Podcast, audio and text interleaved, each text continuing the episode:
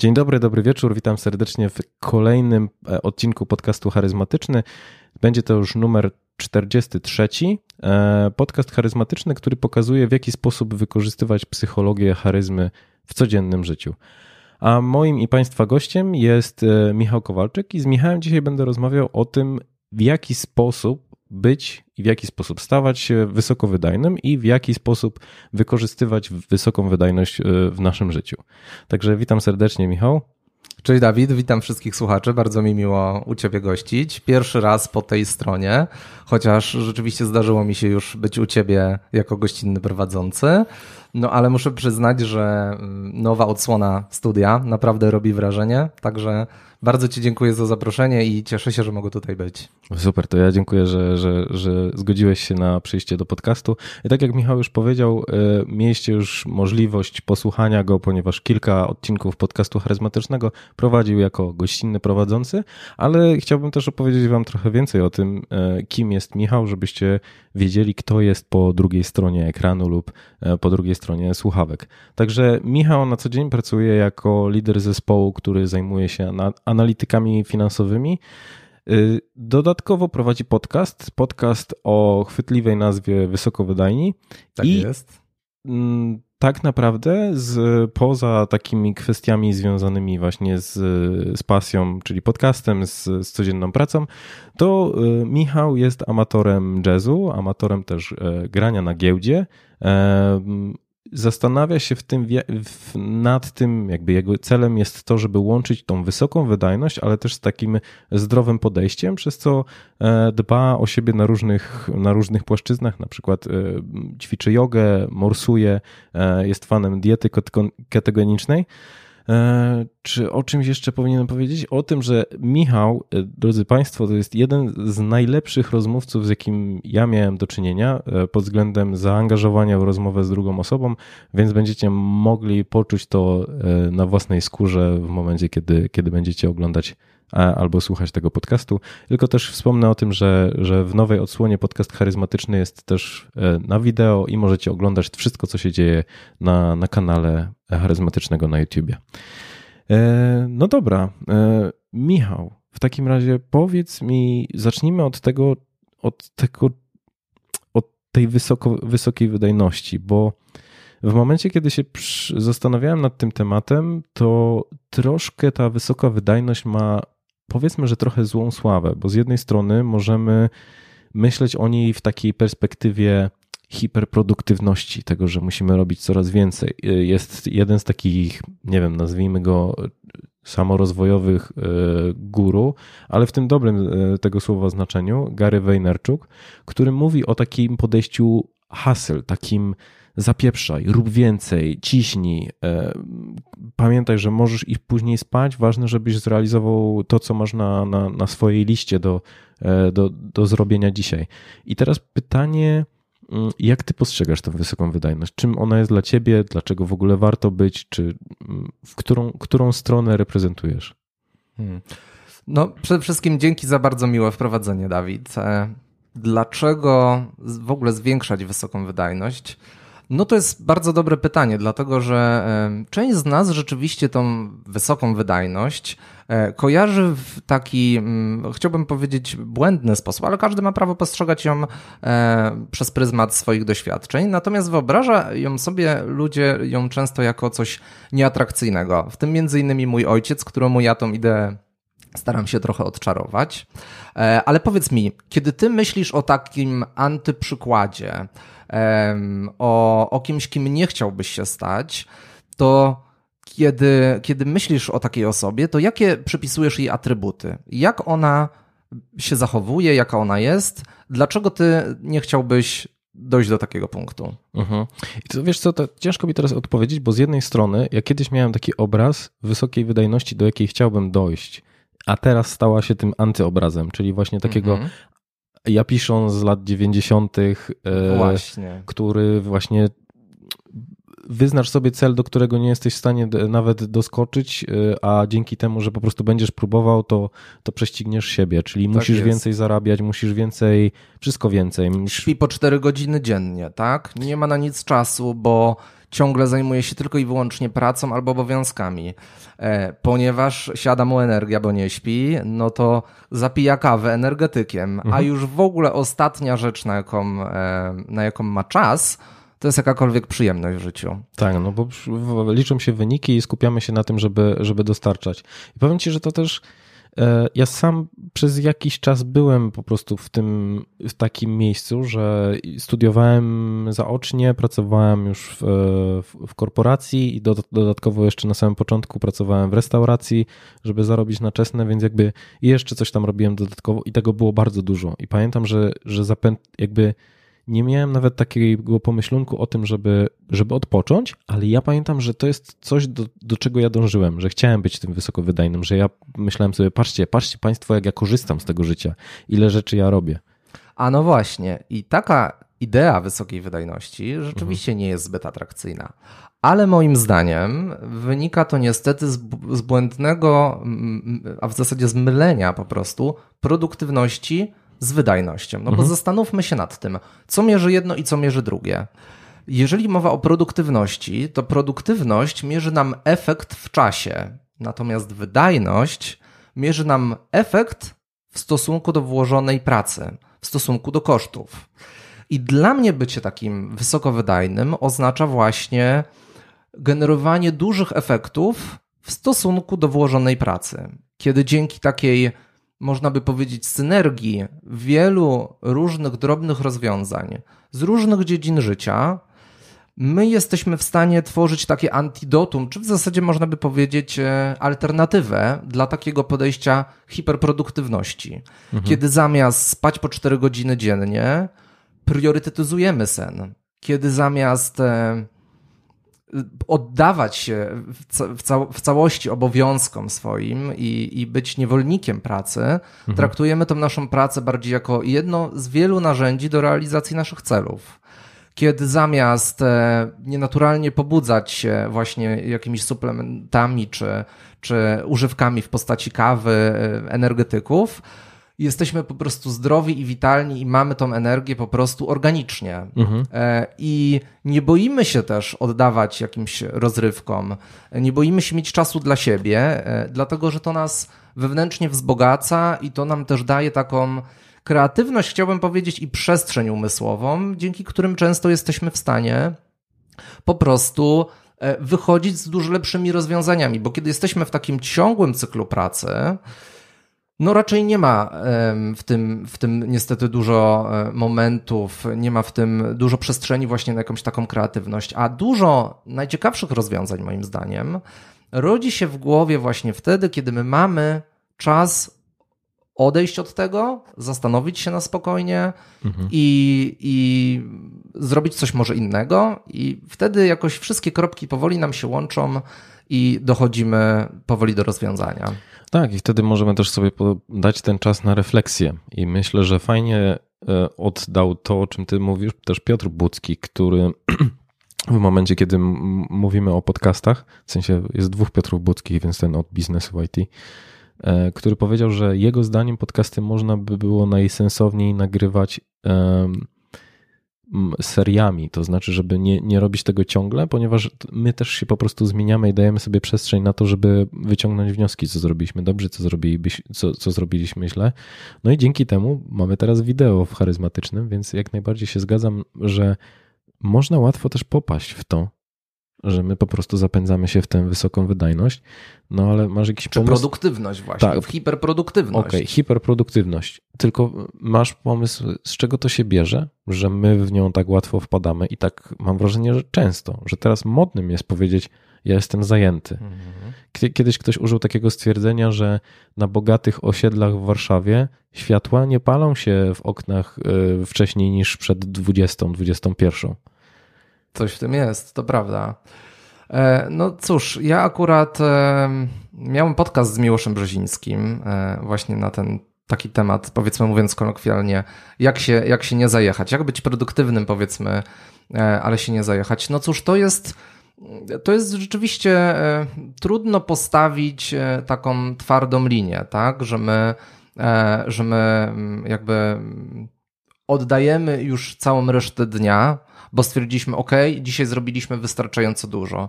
Rzeczywiście chcemy robić więcej i więcej i więcej, tak? To, to, to jest rzeczywiście bardzo trudne, ale chciałbym właśnie jeszcze wrócić do tego w nawiązaniu do, do twojego pierwszego pytania, mhm. a propos Gary'ego Vaynerchuka, który właśnie promuje taki światopogląd, powiedzmy, z tym hustle, czyli z tym tak zwanym zapieprzaniem, tak? Można by to e, tak na polski, powiedzmy, przetłumaczyć. E, ja rzeczywiście lubię Gary'ego, e, słucham go i e, jeżeli chodzi o podejście Gary'ego, mhm. to on właśnie wyróżnia dwie kluczowe kwestie, jeśli chodzi o e, dochodzenie do sukcesu. E, hustle, czyli to zapieprzanie słynne, i self-awareness, czyli mhm. samoświadomość. I ja oglądałem z Garym jeden taki film, gdzie jeden z uczestników spotkania z Garym zadał mu właśnie pytanie, jeżeli miałbyś wybrać hustle czy self-awareness, zapieprzanie czy samoświadomość, która twoim zdaniem rzecz jest ważniejsza? Jak myślisz, co odpowiedział? Myślę, że ta druga, że samoświadomość. Tak. Zgadza się, chociaż rzeczywiście hustle, e, tak jak powiedziałeś, to jest bardziej atrakcyjne, tak, że to się staje bardziej modne, bo, bo my chcemy komunikować też innym, że ciężko pracujemy, że jesteśmy warci, prawda, plus takie zapieprzanie jest czymś bardziej namacalnym, tak, coś, co łatwiej sobie można wyobrazić, że, że my wiemy, co mamy robić, my po prostu mamy być konsekwentni, mamy zapieprzać, e, mamy się nie obijać, natomiast kiedy myślimy o tej samoświadomości, no to to jest w ogóle coś takiego ulotnego, trudnego w zasadzie mhm. do zwizualizowania sobie, no bo co, mamy być takim filozofem, który siada sobie na wzgórzu, patrzy sobie w niebo i zastanawia się w ogóle, a jaki to ja jestem, jaki ja mam cel w życiu, jaki jest sens tego wszystkiego, prawda? To jest bardzo trudne. Natomiast wydaje mi się, że w kontekście jakiejkolwiek wysokiej wydajności niestety albo stety kluczowe, dlatego że wtedy i tylko wtedy, kiedy wiesz, kim jesteś, kiedy wiesz, co cię motywuje, kiedy wiesz, na czym ci zależy, kiedy wiesz, co ci sprawia przyjemność, tylko wtedy jesteś w stanie wyznaczać efektywnie priorytety. I wydaje mi się, że taką najważniejszą kwestią, w zasadzie z którą powinniśmy słuchaczy zostawić w związku z całym dzisiejszym wywiadem, jest to, że wysoka wydajność opiera się po prostu na wyznaczaniu priorytetów. Na, na, na tym, że nie, nie jesteśmy w stanie zajmować się wszystkim, ale jeżeli znamy siebie, jeżeli wiemy właśnie, kim jesteśmy, wtedy jesteśmy w stanie podejmować decyzje o tym, co jest ważne, a co jest nieważne. Mhm. I my często patrzymy na takie osobistości właśnie jak Gary Vaynerchuk czy na Elona Muska, który pracuje, chwali się, że pracuje między sto a sto dwadzieścia godzin tygodniowo, że zasypia nawet jakby na podłodze w biurze w Tesli, prawda? No on jest wyjątkowo oddany sprawie. Facet ma też niewiarygodną misję i, i na pewno należy go za to cenić i, i ja bym, ja bym tego absolutnie nie krytykował. Natomiast pytanie, czy my tacy jesteśmy, mhm. tak? Bo to, że Elon Musk ma takie cele, to nie każdy z nas chciałby, chciałby być takim Elonem Muskiem. Tak? Nawet po prostu nie ma predyspozycji do tego pod względem układu nerwowego, który nie wytrzyma tak dużej, takiego dużego natężenia pracy. Pamiętam też, że odnosząc się do swoich doświadczeń, pamiętam, że zdziwiło mnie to, że znałem ludzi, którzy na przykład śpią po sześć godzin dziennie i im to wystarcza, a ja muszę spać osiem, żeby funkcjonować normalnie. I zastanawiało mnie, co jest ze mną nie tak, że ja nie jestem w stanie wygospodarować jeszcze tych dwóch godzinek. No i zmuszałem się do tego, żeby wstawać wcześniej, ale odbijało się to rzeczywiście na, na, na tym, że... zdrowiu, samopoczuciu. Wiesz co, zdrowiu to jeszcze ciężko mi było powiedzieć wtedy, ale na pewno na takiej zwyczajnej wydajności, że po prostu myśla... rzeczy zajmowały mi zdecydowanie dłużej wykonanie ich, niżeli w momencie, kiedy byłem wyspany. Także myślę, że to jest taki powszechny mit, który też możemy tutaj obalić, że my często porównujemy się do tych wielkich. Dużo osób właśnie w momencie, momencie, kiedy zaczyna ćwiczyć, to myśli sobie, o, to wezmę sobie rozpiskę treningową Arnolda Schwarzeneggera, żeby stać się po prostu takim człowiekiem jak on, a okazuje się, że no, w momencie, kiedy my równamy do kogoś, kto ma dwadzieścia lat doświadczenia w czymś, jest absolutnie bez sensu.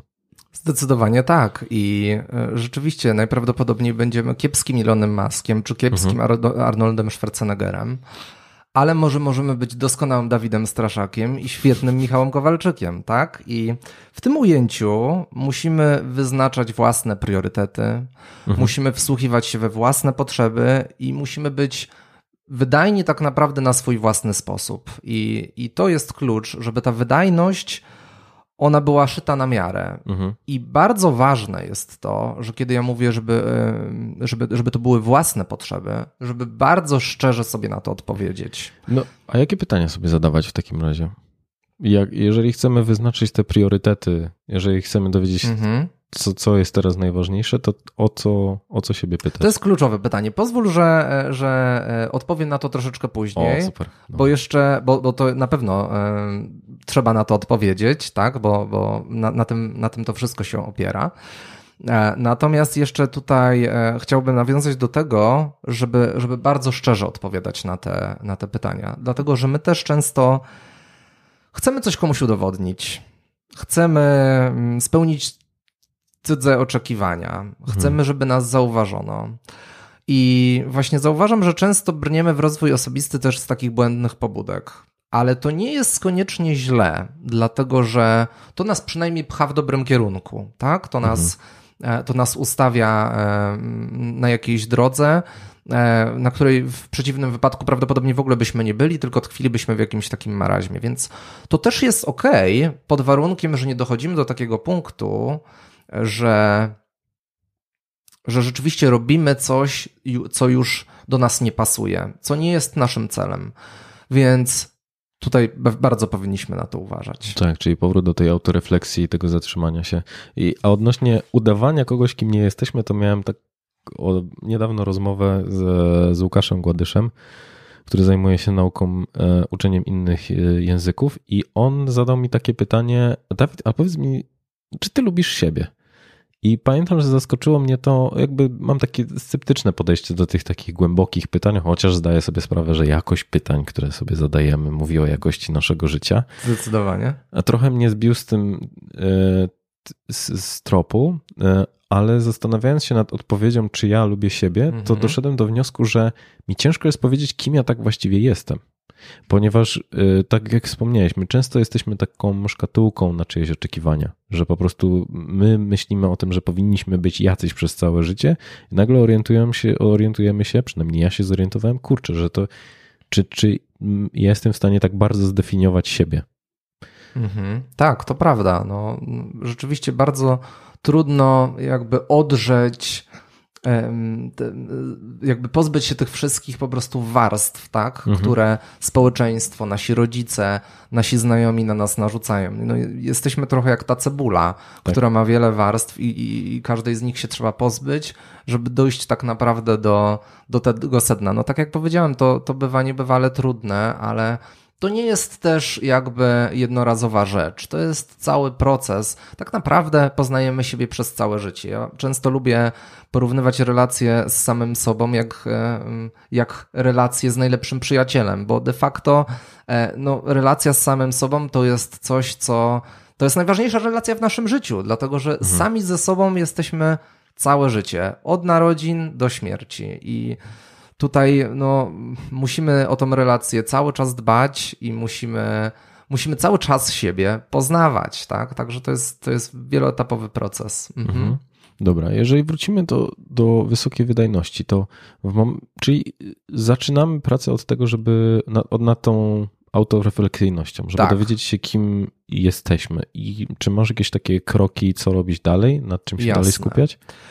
Więc ja bym tutaj chciał przy okazji właśnie wykorzystać taką ideę, którą poznałem dzięki takiemu brytyjskiemu podcasterowi i storytellerowi Jayemu Shettyemu. Mhm. Ja nie wiem, jak to się odmienia. Jay Shetty. Jay, Jayemu Shettyemi. Nie, przepraszam. Jay Shetty. Jay no. Shetty, dokładnie. Jest, nie wiem, czego kojarzysz. To jest e, właśnie brytyjski podcaster, storyteller i też były mnich wedyjski. E, on jest z pochodzenia zresztą Hindusem. E, I jego misją i misją jego podcastu jest to, że on chciałby szerzyć mądrość w internecie w taki wiralowy sposób. Bardzo fajna zresztą idea i bardzo bystry, ciekawy gościu. Naprawdę serdecznie go polecam. Możemy zresztą podlinkować link do, do tego wywiadu mhm. pod tym podcastem. I Jay Shetty właśnie zauważa bardzo ciekawą rzecz, że my często wyobrażamy sobie właśnie te idealne osoby i te ich idealne rezultaty, zamiast patrzeć przez pryzmat procesu, że wiele osób chciałoby być takim w pełni oświeconym mnichem, tak? Bo to jest przykład z jego podwórka, który w pełni opanował um, swój umysł, tak? Który roztacza wokół siebie jakąś taką niewiarygodną aurę, który, za, za którym ludzie podążają. Tak samo jak większość ludzi chciałaby być pewnie jakimś milionerem albo miliarderem, mhm. ale nie zdajemy sobie często sprawy z tego, ile trudu i jakich wyrzeczeń, ile kosztów tak naprawdę dojście do takiego rezultatu nas kosztuje. Więc my oceniamy przez pryzmat rezultatów, a nie patrzymy na proces. To jest jak z tym takim obrazkiem, który robi w internecie dużą karierę, że widzimy podium, na podium stoją zwycięzcy, a pod tym podium, jakby pod ziemią, są takie cegiełki, które to podium budują, na którym jest zwątpienie, ciężka praca. Um, brak wsparcia. Brak wsparcia. Osoby, no, treningi, wstawanie o szóstej rano, odmawianie wychodzenia na piwko. No tak, rzeczywiście, bo to jest łatwo dostępne, że my widzimy i, pom- i myślimy sobie, hmm, fajnie, kurczę, szkoda, że ja nie stałem się olimpijczykiem. Bo tak, widzimy ten moment. Bo chcielibyśmy być olimpijczykiem, tak? Tym już, który wygrał, który tak. dostał medal, czy, czy, czy po prostu pierwszą nagrodę, mhm. tak?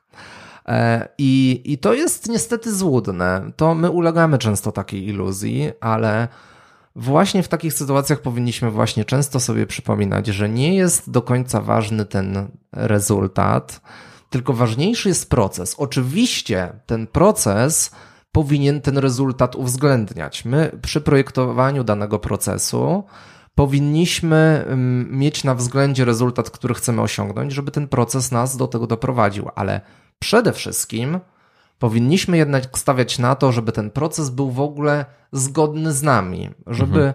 żeby on nam sprawiał przyjemność, dlatego że ja też w takim podejściu do wysokiej wydajności staram się zawsze pamiętać o tym, żeby to było coś, co jest w stanie funkcjonować długoterminowo. Bo tak mhm. jak mówiliśmy, jakiś na przykład sen po cztery godziny no nie jest w stanie funkcjonować długoterminowo, bo wcześniej czy później dopadnie nas jakaś choroba i, i no też niestety tego typu podejście ma wiele, wiele innych dziur.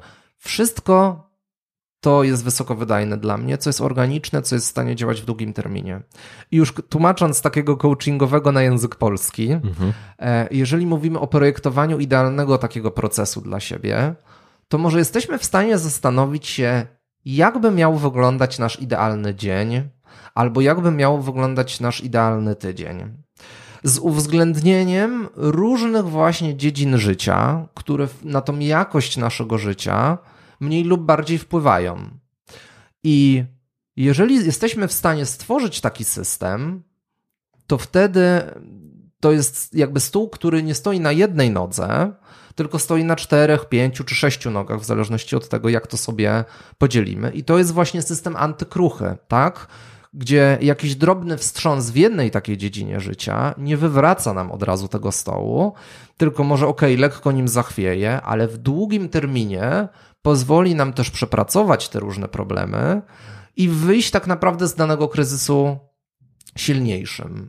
Dlatego właśnie przy projektowaniu, bo to już dajmy konkretny przykład, przy projektowaniu naszego powiedzmy idealnego dnia zastanówmy się właśnie, jak ty byś chciał, jak ty byś chciał załóżmy czuć się za lat trzydziestu, tak? Zakładam, że chciałbyś się czuć zdrowym i, i takim właśnie witalnym mężczyzną, czyli na pewno wymaga to aktywności fizycznej, mhm. jakiegoś rodzaju treningu, być może siłowego. No i teraz pytanie, ile razy właśnie w tygodniu jesteś w stanie ćwiczyć? Tak, żeby sprawiało ci to przyjemność, żeby było to do utrzymania w długim terminie. Czy chcesz pracować na przykład z domu czy z biura? Ja przez długi czas, właśnie pracując w korporacji, myślałem, że dla mnie spełnieniem marzeń byłoby pracowanie z domu. Okazuje się, że nie, że praca z domu ma swoje zalety, jest naprawdę fajna, ale brakuje jednak tego kontaktu z drugim człowiekiem, więc być może optymalnym podejściem jest łączenie tego, tak? Czyli na przykład dwa dni pracuję z biura, trzy dni pracuję z domu, tak? I tak dalej, i tak dalej. Więc tutaj ważne jest, żeby uwzględnić w takim projektowaniu idealnego tygodnia wiele właśnie takich dziedzin życia, na których nam zależy, mhm. bo to znowuż chodzi o priorytety. Także być może ty właśnie chciałbyś trenować parę razy w tygodniu. Prawdopodobnie chciałbyś raz czy dwa razy w tygodniu dać jakieś szkolenie. Mhm. Może zrobić jakiś wywiad, mieć czas na napisanie książki, na research, tak? Czyli zastanówmy się nad tym. Czyli zaczynamy, bo żebym dobrze zrozumiał, czyli zaczynamy nad, od tego, żeby wiedzieć, zadać sobie takie pytanie, jak chciałbym, żeby, żeby docelowo mo, moje życie potencjalnie wy, wy, wyglądało za tam trzydzieści lat, tak to określmy, w odniesieniu się do nawet do samej perspektywy tego, jak ja się czuję.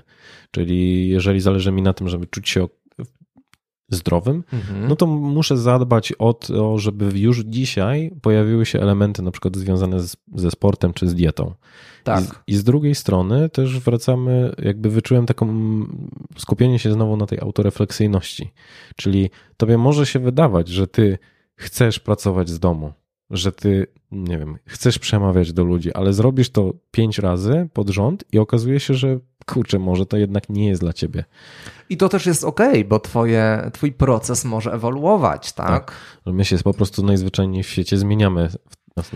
Jeszcze tutaj chciałbym dodać właśnie, bo, bo rozmawialiśmy sobie też o tych wielu dziedzinach życia, to już mhm. tak, tak, tak powiedzmy słowem końca do tego pytania. Bo wielu osobom mogłoby się wydawać, że ponieważ to jest tyle różnych dziedzin życia i my mamy tyle szukać rozwiązań dla rzeczy, o których oni nie mają pojęcia, to jest mnóstwo wiedzy i mnóstwo czasu. I rzeczywiście tak jest, ale tutaj musimy pamiętać po prostu o takiej zdrowej zasadzie, którą pewnie większość już słuchaczy podcastu kojarzy, czyli najzwyczajniej w świecie zasadzie Pareto, tak? Która też jest, uważam, szalenie istotna, jeśli chodzi o uzyskiwanie wysokiej wyda- wydajności, bo tak jak mówiliśmy, chodzi o priorytety, a zasada Pareto mówi nam, że dwadzieścia procent naszych działań, w tym kontekście akurat, generuje osiemdziesiąt procent rezultatów. My prawdopodobnie w wielu dziedzinach, jakby sobie ocenić nasze zachowanie, to co robimy, to nie robimy wszystkiego, co jest potrzebne. Nie wszystko nam generuje mhm. rezultaty, więc... więc w wysokiej wydajności często po prostu chodzi o to, żeby wybierać to, co jest tak naprawdę ważne, żeby eksplorując dane dziedziny, wyszukiwać te dwadzieścia procent najważniejszych koncepcji i, i, i je aplikować, bo one będą naprawdę nam dawały osiemdziesiąt procent rezultatów. I jest ta zasada dziesięć tysięcy godzin stworzona przez chyba Miltona Ericksona, o ile się nie mylę, która wiadomo mówi, że, że żeby zostać mistrzem w jakimś temacie, to potrzebujemy dziesięć tysięcy godzin, ale z drugiej strony Josh Kaufman mówi w swoich badaniach, że potrzeba tylko dwadzieścia godzin, żeby uzyskać jakąś taką bardzo podstawową biegłość mhm. w danym temacie, więc znowu skorzystajmy z zasady Pareto, wyciągnijmy Wyciągnijmy esencję z danej dziedziny. dwadzieścia godzin każdy może poświęcić, tym bardziej, że nie musi to być wszystko naraz, tylko to też jakby uczymy się danej dziedziny w miarę życia i, i, i aplikujmy te dwadzieścia procent na, na wszystko, co możemy. Myślę, że to ciekawie będzie obrazować to, o czym powiedziałeś, to języki obce, czyli z jednej strony możemy zaaplikować dwadzieścia procent, czyli na przykład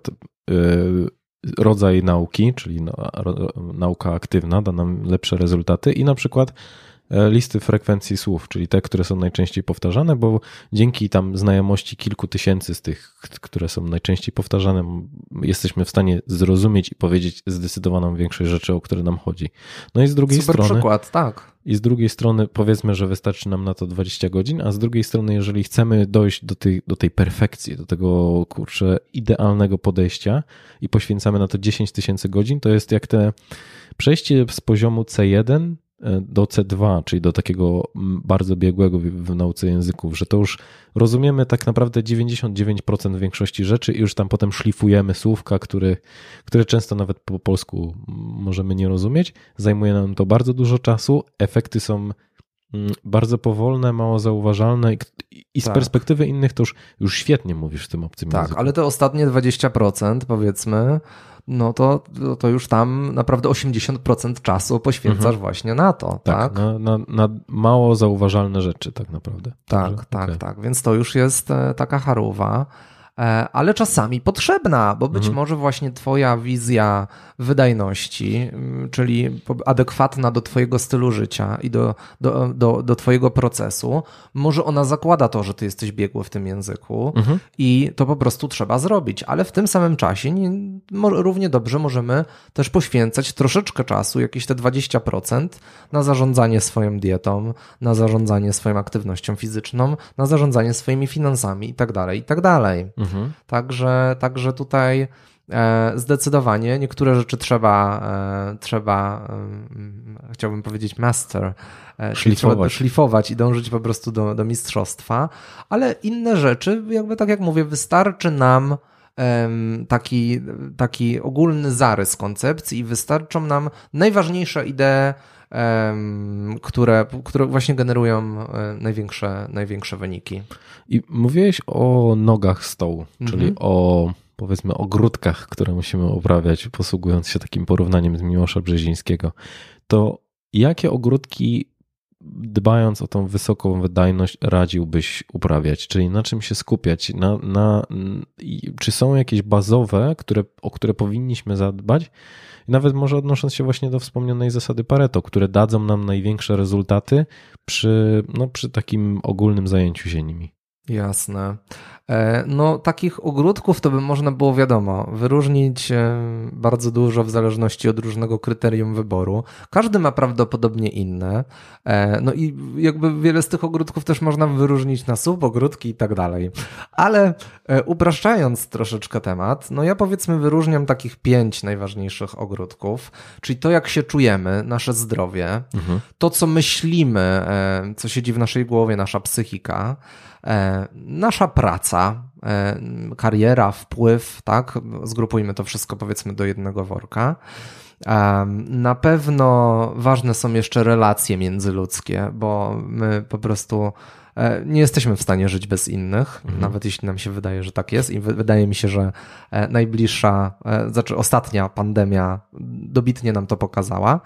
No i piąty filar, o którym na pewno bym wspomniał, no to są finanse, dlatego że no też zdecydowanie wpływają na, na naszą jakość życia. Mhm.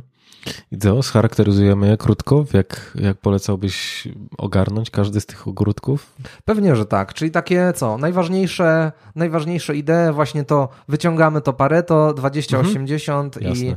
I co... To już zaczynam notować. Jasne. Co uważamy za, za najważniejsze? Co ty uważasz? Co według ciebie jakby da nam najlepsze rezultaty? No oczywiście, no po prostu. Jasne. E, truizmem jest powiedzieć, że w zdrowym ciele zdrowy duch, ale to tak jest, nie? Choćby, choćby chciało być inaczej, to, to jednak wydaje mi się właśnie, że, że to jest fundament do w ogóle czegokolwiek. Mhm. Dlatego, że jeżeli nie mamy zdrowia, to nie mamy niczego trochę, prawda? To jest tak, że, że dolegliwości zdrowotne, choćbyśmy chcieli czy nie chcieli, to, to one po prostu same o sobie przypominają, więc uważam, że, że jeżeli, jeżeli dbamy też o ciało, to i przy okazji dbamy o psychikę i jest to super fundament do budowania czegokolwiek dalej. Tak, zwłaszcza, że w ostatnim odcinku podcastu rozmawiałem z Mateuszem Ostręgą, gdzie po prostu cały odcinek jest poświęcony temu, w jaki sposób możemy wpłynąć na swoją długowieczność i jakby samopoczucie oraz takie aspekty psychologiczne właśnie przez ćwiczenia fizyczne i najzwyczajniej w świecie dbanie o, o to zdrowie ze strony fizycznej. Bardzo jestem ciekaw tego odcinka. W ogóle pozdrawiam serdecznie Mateusza. Myślę, że to będzie solidna dawka wiedzy, także, mhm. także chętnie to skonsumuję. No i tak, i jakby mi na przykład osobiście bardzo zależy na jakimś takim podejściu do długowieczności, dlatego że i to zresztą nawet Gary mówi, że jak my mamy czterdzieści lat, to jesteśmy cholernie młodzi, że my jakby mamy, mamy mnóstwo czasu na to, żeby, żeby osiągnąć jakiś swój sukces. Pod warunkiem oczywiście, że nam zdrowie też w tym nie przeszkadza, mhm. więc starajmy się o to dbać. I ja w swoim podcaście zadaję na sam koniec swoim gościom zawsze takie pytanie, jaka jest jedna rzecz, jedna zmiana, którą słuchacze mogliby dokonać w życiu, żeby w największym stopniu wpłynąć na swoją wydajność. I co ciekawe, odpowiedź, którą najczęściej słyszę, i to niekoniecznie od osób związanych z, ze zdrowiem i z dietetyką, to jest właśnie to, żeby się wysypiać, żeby dbać o dobrą jakość snu. I to przez długi czas właśnie było niestety zaniedbywane, ale sen, sen jest, jest cholernie ważny i mhm. ja uważam, że to w ogóle powinien być priorytet, że jak nie masz czasu spać, bo masz co innego do roboty, to, to już powinno zaświecać nam czerwoną lampkę. Mhm. Bo to już prowadzi nam jakiś taki styl życia, który, który znowu jest w długim terminie niekoniecznie do utrzymania. To powinien być wyjątek, tak? To powinno być właśnie te dwadzieścia procent, które czasem ci wypadnie, że ty się nie położysz spać o tej godzinie, o której, o której powinieneś, dlatego że przez osiemdziesiąt procent czasu jednak to robisz. Mhm. I w dwadzieścia procent czasu możesz sobie na to pozwolić. Także jeśli chodzi o sen, no to zdecydowanie ja bym zalecał regularne godziny snu, bo organizm też potrzebuje takiej stabilizacji. Ważne jest, żeby wieczorem przed snem przynajmniej te trzy godziny nie bombardować się światłem niebieskim. Najlepiej to w ogóle wyłączyć. Czyli telefon, komputer, telewizor.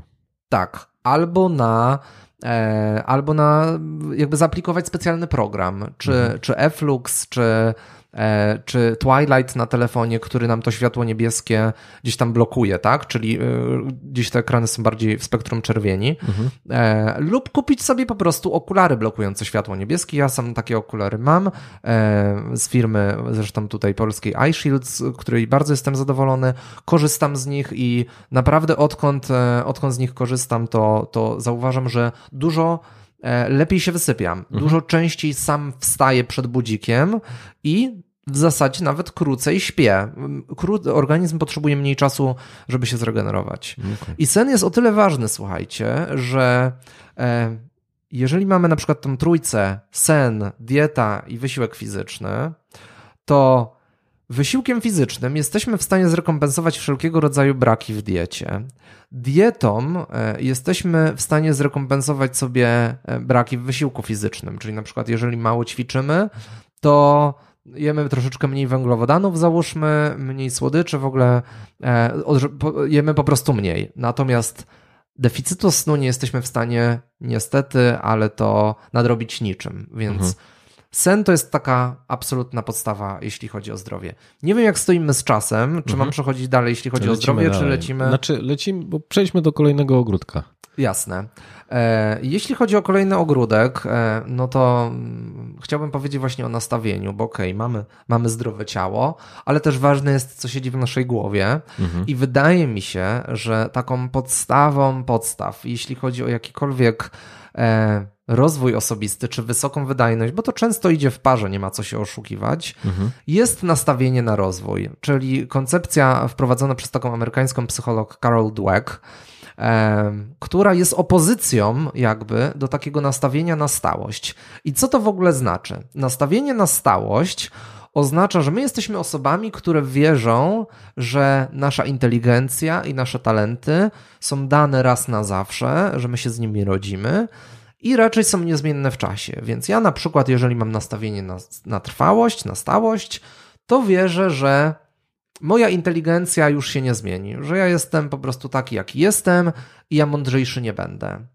I badania naukowe pokazują dobitnie, że takie nastawienie jest dużo gorsze w kontekście osiągania jakiegokolwiek sukcesu niż nastawienie na rozwój. A nastawienie na rozwój to jest nic innego jak wiara w to, że jesteśmy w stanie w miarę swojego życia, w miarę zdobywania doświadczenia wpływać na swoje talenty, wpływać na swoje umiejętności, wpływać na swoją inteligencję i co więcej, my, my jakby, bo jeżeli mam to przekuć w bardzo taką konkretną akcję, mhm. to e, chciałbym właśnie powiedzieć, że dużo osób nastawionych na trwałość po, pobiera powie, powiedzmy poczucie własnej wartości z tego, czy oni mają rację, czy jej nie mają. I jeżeli nie mają racji, to to dotyka ich żywo po prostu w samo serce, bo to już jakby no, no po prostu burzy ich poczucie własnej wartości. Mhm. I co za tym idzie, takie osoby niechętnie aktualizują przekonania, niechętnie zmieniają cokolwiek w swoim życiu, bo to jest po prostu atak na ich... E, serduszko. Serduszko, dokładnie. To jest w ogóle bardzo ciekawe, że o Carol Dweck wspomniałeś, ponieważ ja korzystałem z jej kwestionariusza osobowości, pod względem, czy kwestionariusza dotyczącego właśnie podejścia do zmian e, w momencie, kiedy robiłem badania na temat charyzmy i okazało się, że była istotna. To im bardziej osoba była nastawiona na to, że może się zmienić, tym większe prawdopodobieństwo, że była charyzmatyczna. Czyli, ciekawe.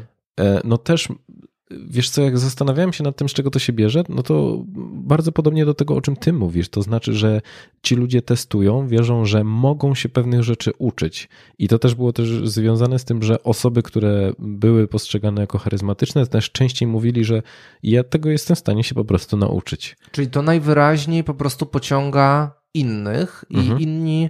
tego typu postawę uważałem za charyzmatyczną. Tak? Wiesz co, to już nawet chodzi o kwestię związaną z tym, że ja jako charyzmatyczny mam podejście, że wielu rzeczy jestem w stanie się nauczyć. Także tego, żebym był charyzmatyczny. Jasne.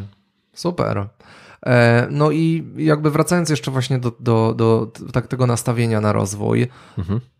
Co my możemy zrobić, żeby nie identyfikować się z, z tym, czy mamy rację, czy nie? Mhm. Bardzo fajnym podejściem, które też całe życie należy, uważam, szlifować i o którym należy pamiętać, jest to, żeby cenić siebie za chęć rozwoju, za chęć nauki, chęć zmieniania przekonań, a nie to, czy mamy rację, czy nie mamy racji. Okay, bo bardzo. W takiej sytuacji, jeżeli ktoś nam wskaże, że my tej racji nie mamy, to osoba nastawiona na rozwój powinna powiedzieć: okej, okay, nie miałem racji, ale dzisiaj jestem mądrzejszy właśnie mhm. o tą lekcję i... I fajnie, cenię się za to, że jestem w stanie się uczyć, jestem w stanie aktualizować przekonania, więc to jest znowu system antykruchy, mhm. bym powiedział. I to jest znowu fundament, jeśli chodzi o wysoką wydajność. Kurczę, bardzo fajnie to przedstawiłeś, bo nigdy nie patrzyłem na to w ten sposób, że, że właśnie posiadanie racji i czy ja mam rację, czy nie mam racji, czyli to zarządzanie swoim ego, że to ja muszę przecież, kurczę, za każdym razem być tym, który decyduje i przecież ja nie popełniam błędów. O, z takimi ludźmi często też się spotykałem, którzy mówią, ja nie popełniam błędów, ja nie mówię niczego źle, mhm. a okazuje się, że i tego też trochę jesteśmy uczeni, prawda, że tak. żeby nie popełniać błędów, żebyśmy byli bezbłędni. Nawet jak sobie myślę o, nie wiem, prezentacjach na studiach, dostarczało się je, dostawałeś ocenę i koniec. Nie miałeś pierwszego, drugiego, trzeciego podejścia do wprowadzenia poprawek. Tak. I żeby zobaczyć ten efekt finalny, jak to może wyglądać. A nagle się okazuje, że w pracy wygląda to zupełnie inaczej. Dajesz coś szefowi, on mówi, nie, nie, nie, to popraw, to popraw, to popraw. Dajesz kolejny raz kolejny i za każdym razem myśl, można nabrać takiego przekonania, kurczę, on jakby personalnie mnie atakuje, bo ja chciałem, żeby to już było zrobione finalnie, przecież a tu... Czyli podchodzimy do tego na takiej zasadzie... Identyfikujemy się z tym. Dokładnie, że to, to jestem ja, to ja, co ja ci daję do oceny. Tak, mhm. tak. A tak nie powinno być, prawda? I, i, e, i na pewno nie, nie zwiększa to jakiejś takiej wydajności, bo to tylko stwarza jakiś taki psychologiczny opór przed zmianą, mhm. przed przyznaniem się, że nie mieliśmy racji. A, e, a w takim idealnym modelu skonfrontowani z rzeczywistością i z tym, że nie mieliśmy racji, skonfrontowani z dowodami powinniśmy zmieniać zdanie, no w zasadzie od razu, mhm. tak? I jeszcze jeśli chodzi o nastawienie, to muszę to powiedzieć, dlatego że to jest też, też fundament. moim zdaniem, jest po prostu wdzięczność, której niestety wielu osobom brakuje, a też wszystkie badania naukowe pokazują, to jest w ogóle cała dziedzina psychologii, bodajże psychologia pozytywna, Która, która właśnie bada, w jaki sposób być szczęśliwym, no, pokazują, że jednak wdzięczność to jest najprostsza rzecz, którą można zrobić, żeby w życiu być szczęśliwym. Czyli po prostu przypominanie sobie takich drobnych rzeczy, które wydarzają się w naszym życiu, których my może nawet na co dzień nie dostrzegamy, a które... za które naprawdę powinniśmy być bardzo, bardzo szczęśliwi. Mhm. E, już nie mówiąc o tych naprawdę wielkich sukcesach, tak? Bo, bo o tych to już w ogóle szczególnie też powinniśmy pamiętać. Mhm. I pe- takim mocno zmieniającym dla mnie podejście było pytanie, które kiedyś otrzymałem, jak byłem takim... Miałem okres bycia marutką i narzekania na wszystko.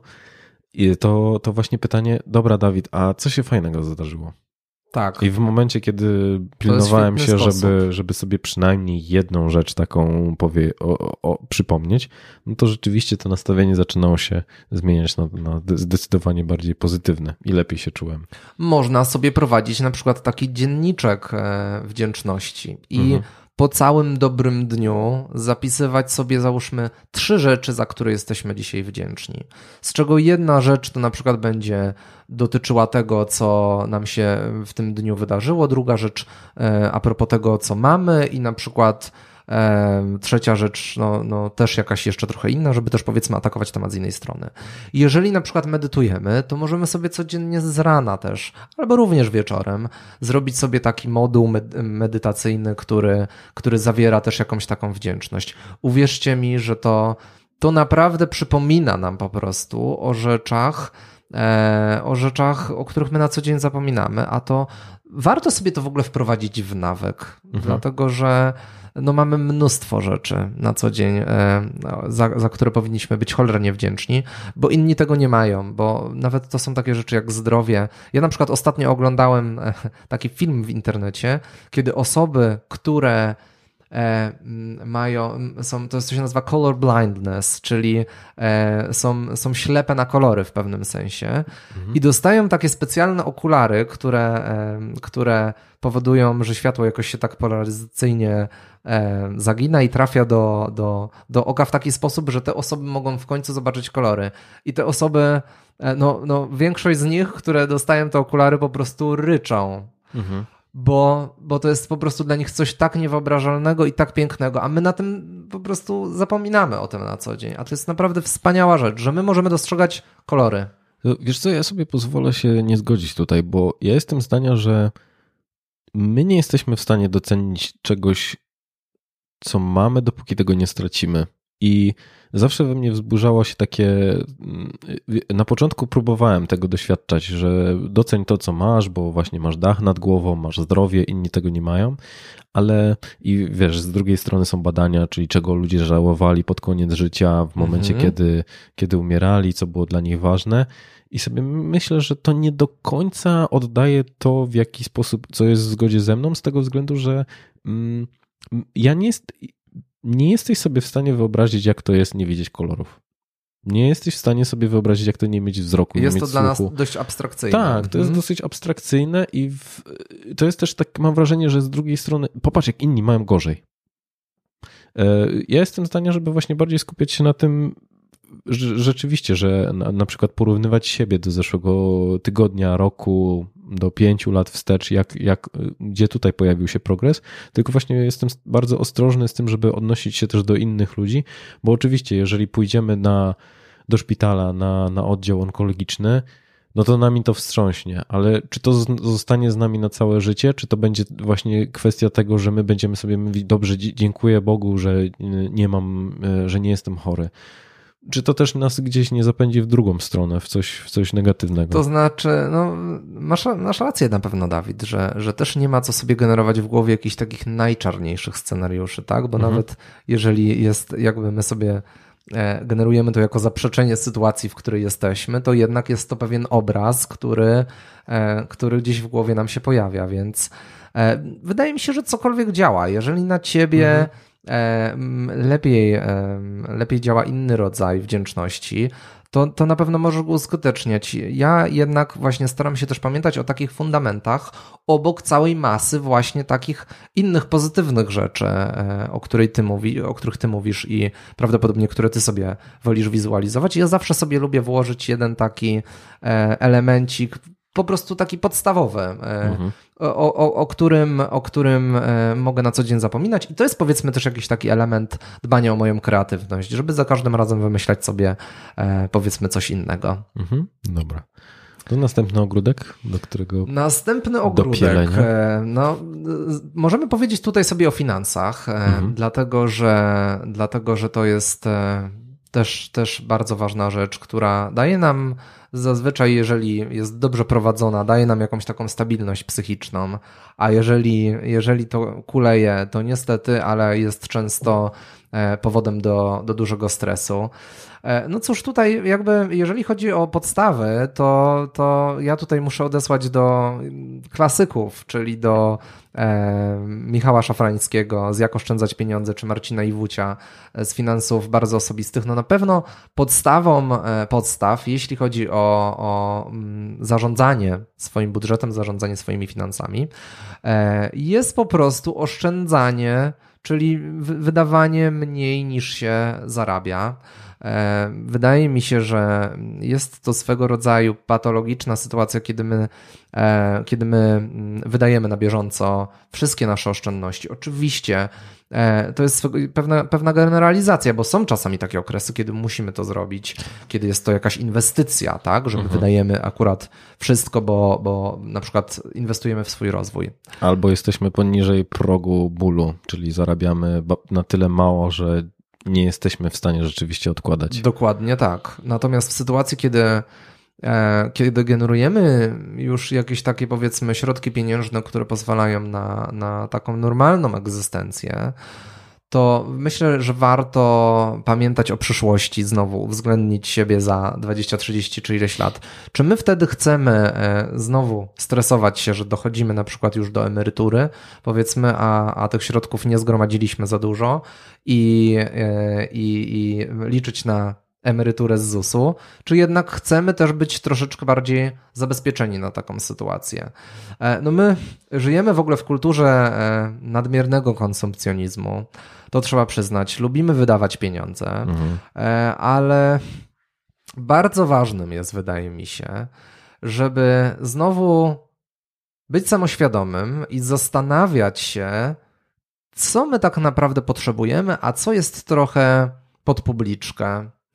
Bo my niestety właśnie lubimy kupować rzeczy, które są nam niepotrzebne, żeby pokazać się na mediach społecznościowych, żeby się pokazać przed sąsiadem, prawda? Żeby, żeby stworzyć jakąś iluzję wokół siebie, jacy to my nie jesteśmy. Ale moi drodzy, to niestety moim zdaniem jest kontrproduktywne, bo to zaspokoi cię tylko na, na krótką chwilę.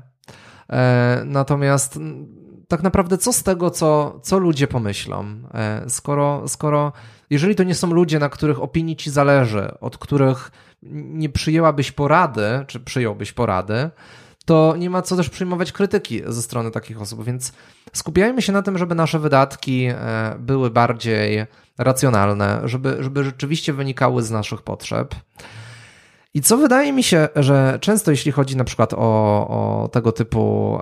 Yy, Załóżmy minimalizowanie kosztów, bo tu możemy zaatakować z jednej strony zwiększanie przychodów, a z drugiej strony minimalizowanie kosztów. Więc jeśli chodzi o to minimalizowanie kosztów, to warto też popatrzeć na przykład na, taką, na takie coś jak krzywa użyteczności, to też możemy podlinkować. To jest coś, czego ja się nauczyłem na pierwszym roku mikroekonomii na studiach. I to jest krzywa, która pokazuje użyteczność, czyli w tym wypadku jak, jakąś taką satysfakcję z konsumpcji danego dobra, w zależności od ilości jednostek, które konsumujemy. Mhm. I ta krzywa pokazywałaby coś w tym stylu, że w miarę jak się zwiększa ilość jednostek, które my konsumujemy, na początek nam ta użyteczność rośnie.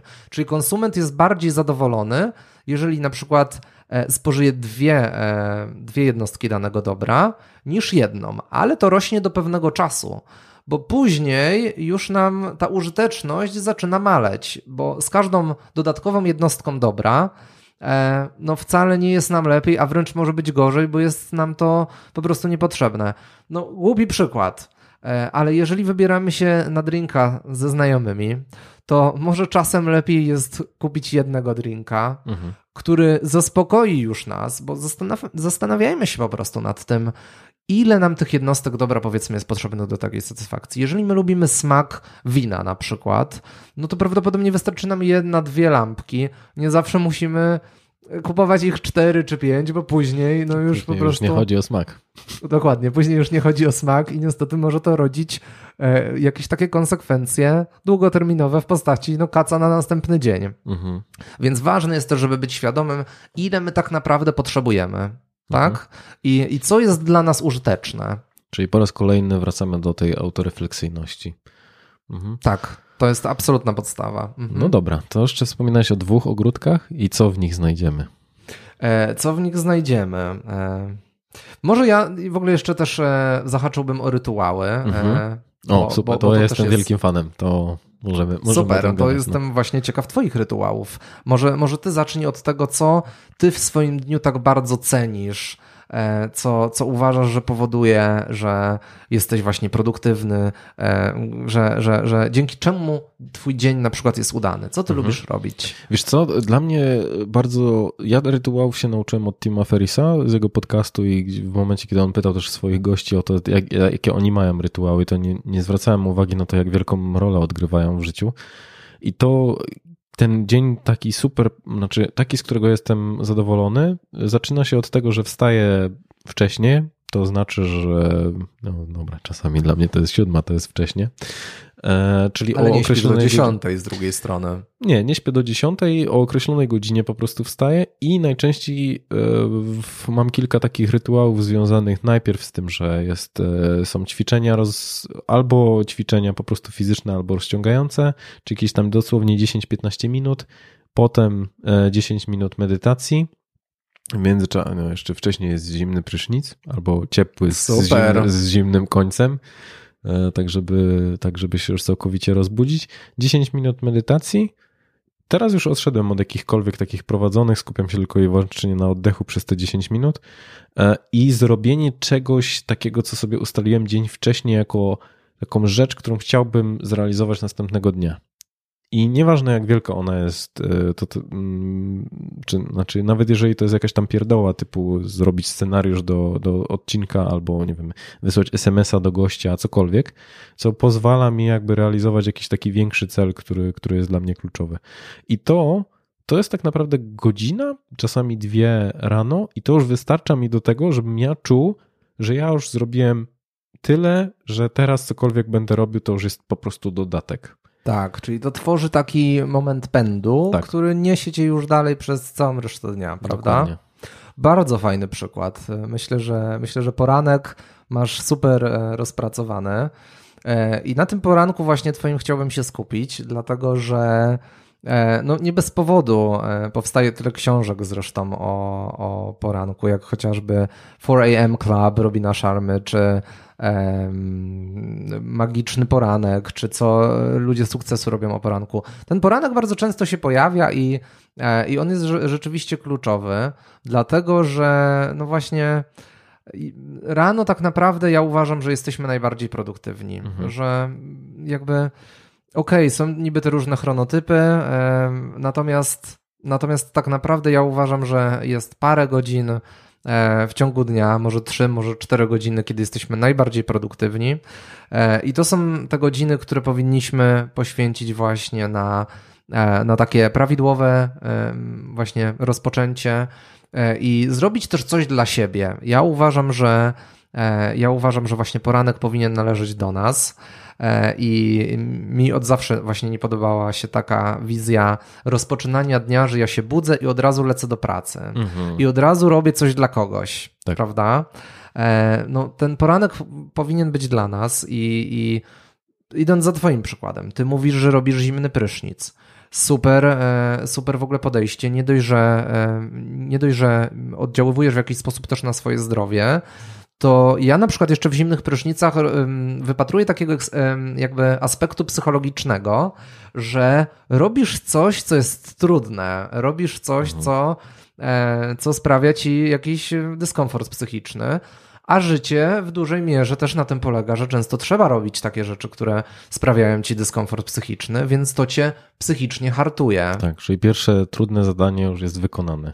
Zwłaszcza, że jeżeli słuchacie tego i myślicie sobie, ja bym w życiu nie wziął prysz- zimnego prysznica, to w ogóle nie w moim typie, to myślę, że i, i ja, i Michał też mamy takie podejście, że to ludzie tak samo nie lubią lodowatych pryszniców. Jasne. To, to, to nie jest tak, że my mamy jakąś niezwykłą zdolność do tego, że nam to nie przeszkadza. Albo, że się przyzwyczaisz po trzech, bo się w ogóle nie przyzwyczajasz. Za każdym razem jest tak samo niekomfortowe. To właśnie chodzi o to, żeby trochę się prze... przemóc do tego, żeby, żeby wleźć pod tę wodę. Ja na, na, najczęściej robię po prostu świadomością tak, odkręcić tą wodę na ja na robię to bez świadomości. Staram się to po prostu robić tak, że odkręcam i nie patrzę. Mhm. Jasne. Mhm. I daję głowę, że po nie wiem, pięciu czy dziesięciu lat, dobra, po roku e, będziesz, będziesz dużo bardziej właśnie odporny psychicznie i, i będziesz w stanie łatwiej podejmować pewne zadania w życiu, które nie są dla ciebie też proste, więc to fajnie hartuje. I to jest w ogóle coś takiego, może ja też przytoczę, znowu wrócę do ogródka w postaci zdrowia. To jest tak zwana zasada Hormezy. Nie wiem, czy ty słyszałeś o czymś takim. Mm.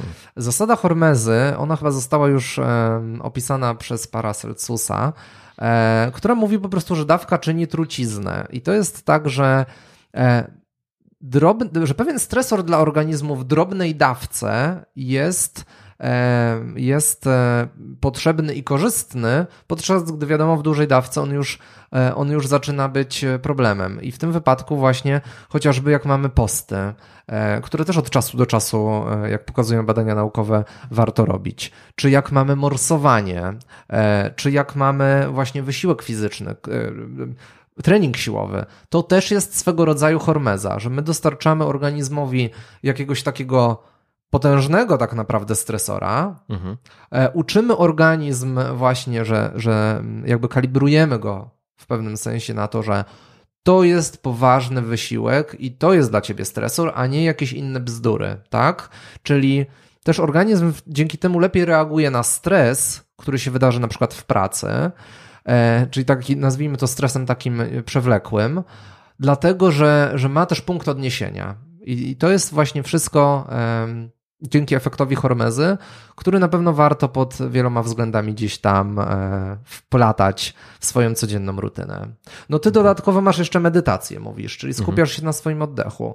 Też super rzecz, dlatego, że e, no, wtedy znowu jakby pozbywasz się stresu, wprowadzasz swój układ nerwowy w tą przywspółczulną część, która jest odpowiedzialna właśnie za odpoczynek, za zatrawienie i tak dalej, i tak dalej. Skupiasz się na swoim oddechu. Znowu prawdopodobnie pracujesz nad swoją nad swoją y, samorefleksyjnością, autorefleksją, bo też pojawiają ci się w głowie różne myśli, których sam świadomie nie generujesz, mhm. tak? Więc uczysz się tego, co twój organizm, co twój umysł sam ci dostarcza i, i zaczynasz mieć pewien dystans do tego, co się dzieje w twojej głowie. Więc to są wszystko naprawdę bardzo, bardzo fajne rzeczy, które myślę, że tutaj śmiało możesz reklamować i tutaj wszyscy słuchacze myślę, że powinni sobie przynajmniej z nimi zaeksperymentować i zobaczyć, czy, czy to jest część ich, Czy, czy, czy dla nich by to grało, czy, te, czy taki proces by im odpowiadał. No ja natomiast mogę na pewno e, zaświadczyć, że, że tego typu podejście do poranka daje bardzo dużo satysfakcji. Mhm. E, I ja też co do tego wplatałem, kiedy jeszcze chodziłem do biura. E, no właśnie, chodziłem, tak? Czyli starałem się też e, ten... ten e, tą podróż do biura pokonać pieszo, żeby przy okazji mieć zaliczoną aktywność fizyczną. Ja też, powiedzmy, mieszkam w miarę blisko centrum, rozumiem, że nie dla każdego to, to jest możliwe, ale jeżeli jest możliwe, dlaczego nie? Słuchajcie, nie dość, że się trochę poruszamy, od razu będziemy w pracy też z rana lepiej myśleć, a jeszcze na dodatek jest to bardzo fajny okres, który no, znowu możemy spędzić sami ze sobą. Mhm. E, ja czasem słucham podcastów, czasem się uczę, ale też przez długi czas e, no, puszczam sobie muzykę, która ma mnie wprowadzić w odpowiedni stan emocjonalny, który mam, która ma mnie w jakiś sposób, nie wiem, pobudzić, nastawić pozytywnie i tak dalej. W tym czasie na przykład mogę sobie pomyśleć nad nowymi pytaniami do podcastu, więc, więc jakby korzystajmy z tych wszystkich rzeczy, które nam się naturalnie pojawiają. Dro- znowu, droga do pracy nie musi być czymś nieprzyjemnym, ale znowu może być jakimś narzędziem w drodze do realizacji kolejnych celów. Mhm. Potwierdzam, parę razy przejeżdżając tramwajem widziałem Michała idącego do pracy, także... Zdarzyło się, tak, tak? Tak, tak. No teraz niestety tego nie mam, no, a brakuje mi tego mhm. dosyć, ale staram się gdzieś tam znaleźć inne rzeczy, które... Które, które mi to zastąpią. No teraz z żoną zdecydowaliśmy się na zakup psa, na którego jeszcze czekamy. Odbieramy go z hodowli gdzieś za około miesiąc, więc myślę, że to będzie bardzo fajny taki trigger do, do tego, żeby, mhm, żeby, żeby wychodzić częściej, prawda? Mhm, jasne. No i jeszcze właśnie może ten ostatni w takim razie ogród, powiedzmy, chociaż tutaj no nie powiedzieliśmy sobie tak naprawdę o pracy, no to na pewno relacje międzyludzkie. Mhm. I słuchajcie, no jakby co tu dużo mówić, musimy na pewno pamiętać o, o ludziach, na których nam zależy i po prostu na co dzień o nich dbać.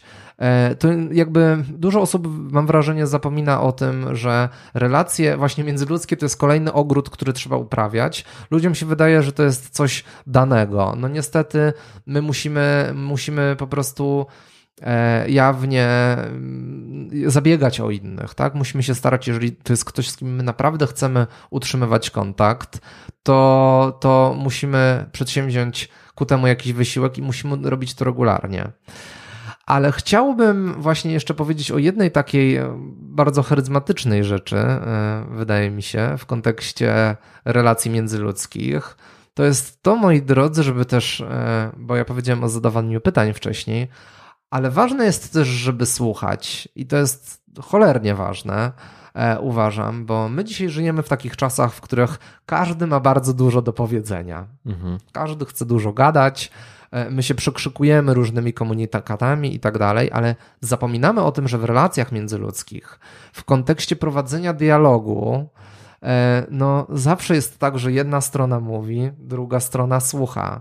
I jest takie stare powiedzenie, nie pamiętam, czy, czy to jest hinduskie powiedzenie, czy, czy jakieś inne, że mamy jedne usta, ale mamy parę uszu. Dlatego powinniśmy co najmniej dwa razy tyle słuchać, co mówimy. I ja staram się, dzisiaj akurat bardzo dużo mówię, jestem powiedzmy w takiej roli, natomiast na co dzień też, też staram się o tym pamiętać, żeby, żeby słuchać, bo e, no, kiedy mówimy, to my najczęściej też mówimy to, co już wiemy.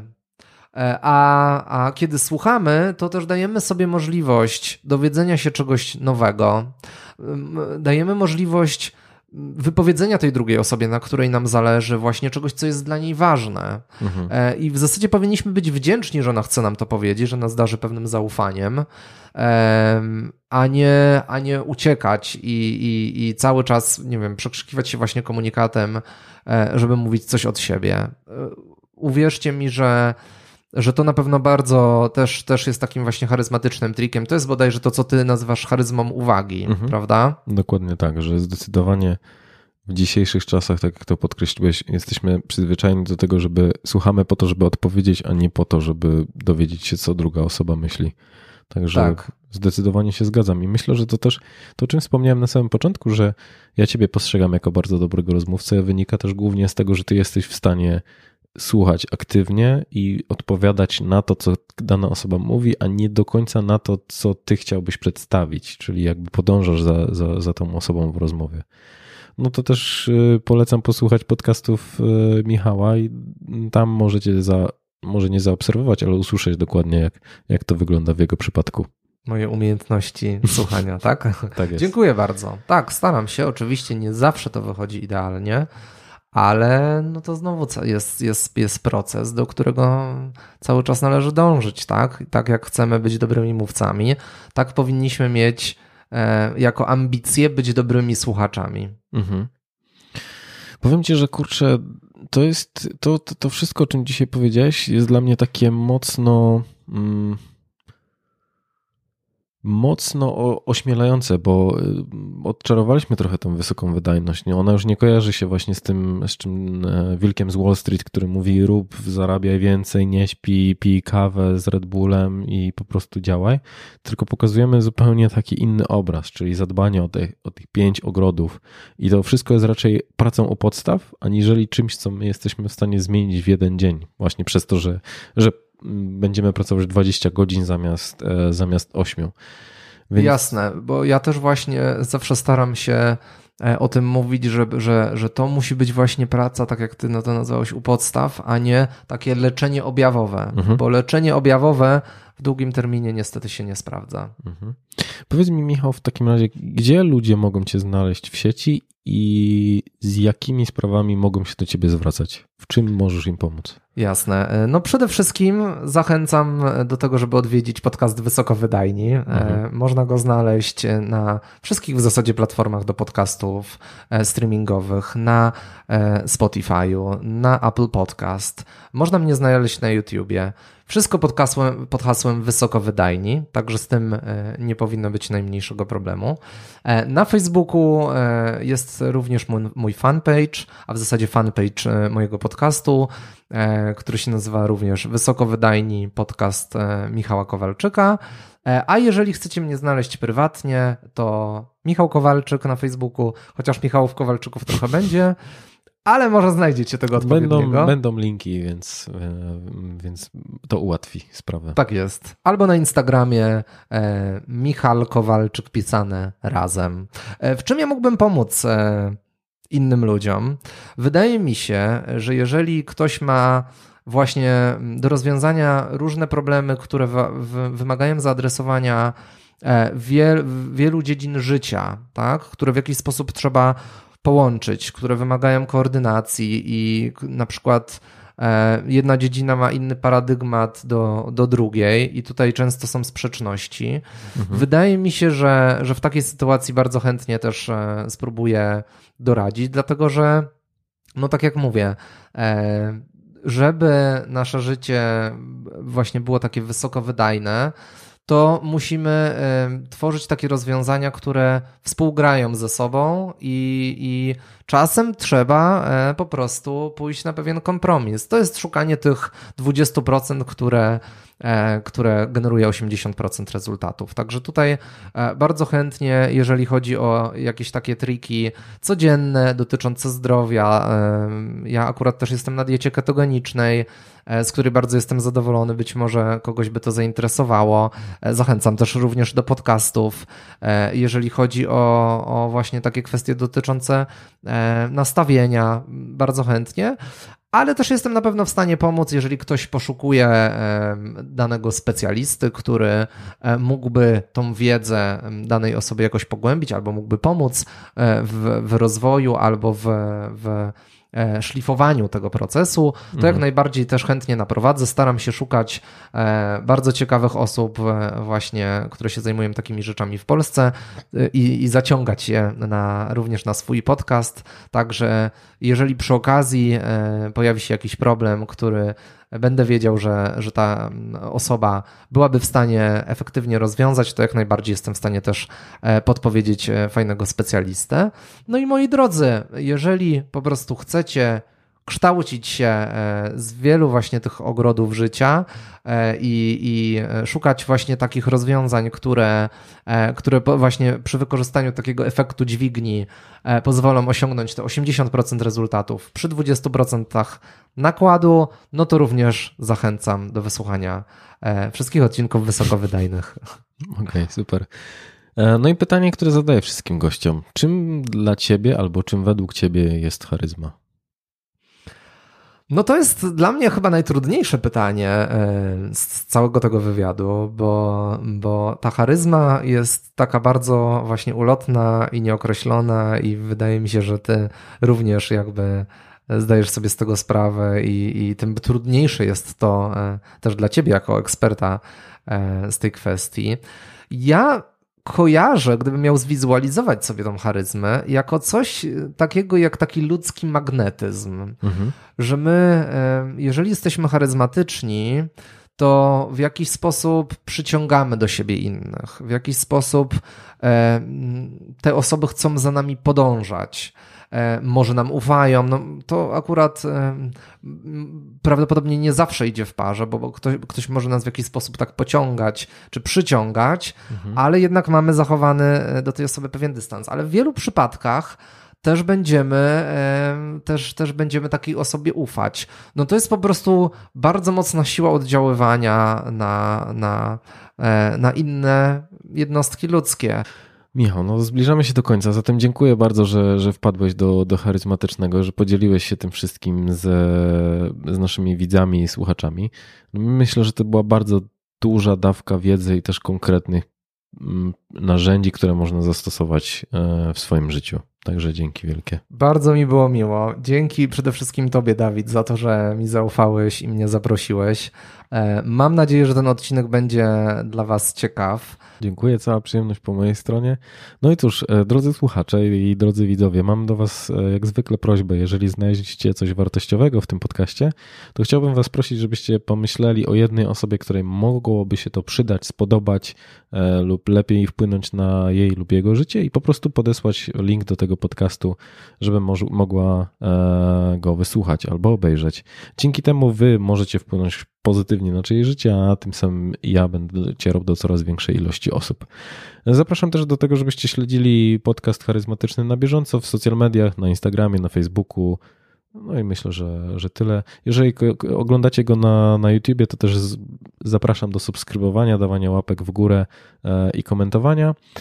No i cóż, e, no dzięki za, za kolejny poświęcony czas. No i słyszymy się w następnym odcinku. Dzięki wielkie. Dziękuję bardzo.